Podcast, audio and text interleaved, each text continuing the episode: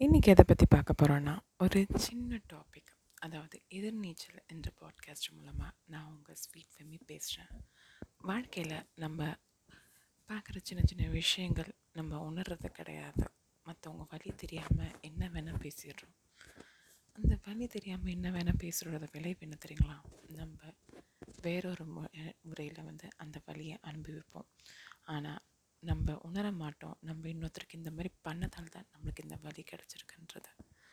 அந்த மாதிரி விஷயங்கள் உணர பழகுவோமே. அப்போ யாரும் காயப்பட மாட்டாங்க. அப்புறம் நீங்களும் காயப்பட மாட்டீங்க.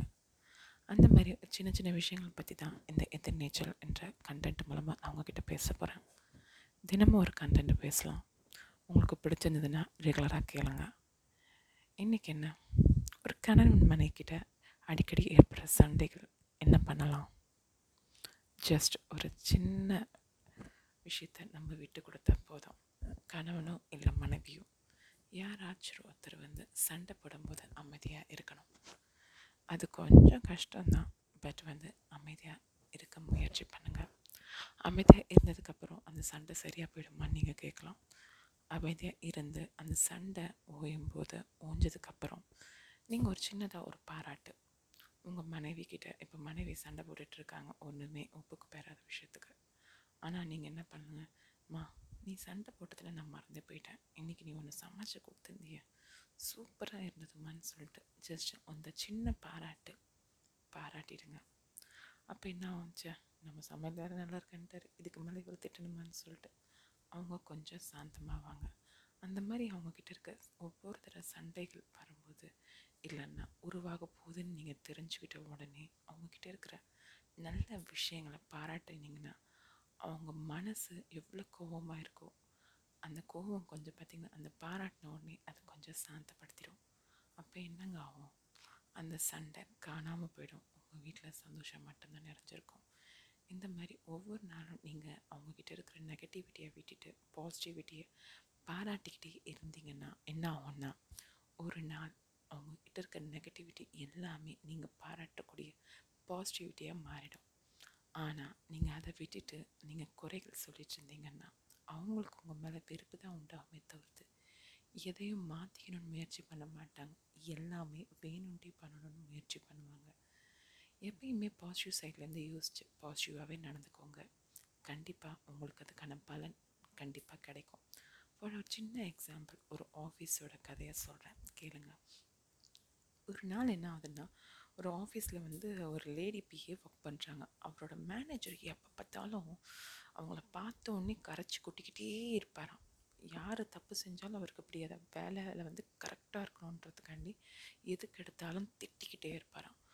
அந்த லேடிக்கு வந்து ஆஃபீஸ்க்கு போகிறதுக்கே பிடிக்கலையா? ஆனால் வேறு வழி இல்லை. குடும்ப சூழ்நிலை காரணமாக அவங்க வேலைக்கு போக வேண்டிய சுச்சுவேஷன் இதை யோசித்து யோசித்து என்ன பண்ணுறாங்கன்னா அவங்க ஒரு குருக்கிட்ட ஒரு யோகா குருக்கிட்ட போயிட்டு இந்த மாதிரி எங்கள் மேனேஜர் என்னை கரைச்சி கூட்டிகிட்டே இருக்காரு என்ன பண்ணலான்னு சொல்லிட்டு கேட்குறாங்க கேட்ட உடனே அந்த குரு ஒரு சின்ன ஒரு அட்வைஸ் தான் பண்ணுறாரு ஒன்றுமே இல்லைம்மா இந்த மாதிரி உங்ககிட்ட வந்து ஒரு தினமும் கோபமாக நடந்துக்கிறாரு? அவர்கிட்ட இருக்கிற நல்ல விஷயத்த தைரியமாக பாராட்டு.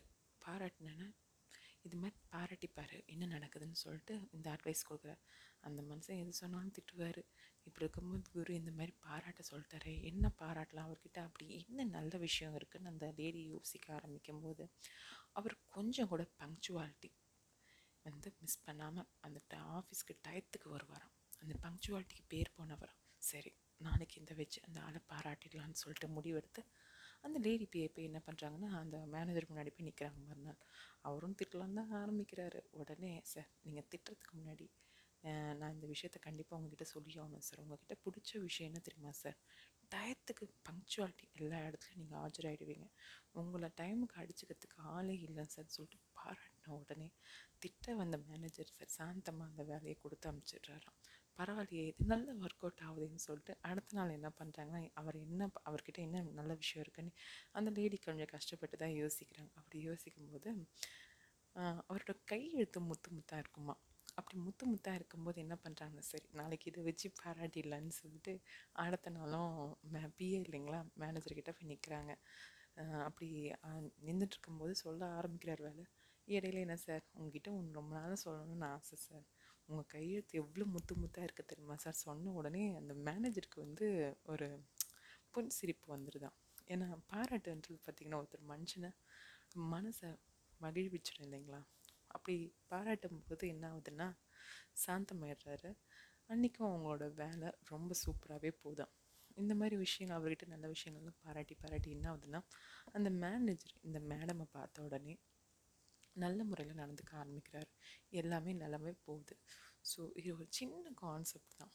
எப்பயுமே ஒருத்தர்கிட்ட இருக்க நெகட்டிவிட்டியை பார்க்காம பாசிட்டிவிட்டியை பார்க்க ஆரம்பிச்சிங்கன்னா அது எல்லாமே பாசிட்டிவிட்டியாக மாறிட்டோன்றது தான் இந்த கான்செப்ட் சரி நாளைக்கு ஒரு டாப்பிக்கோட உங்களை நாளைக்கு பார்க்கலாம்.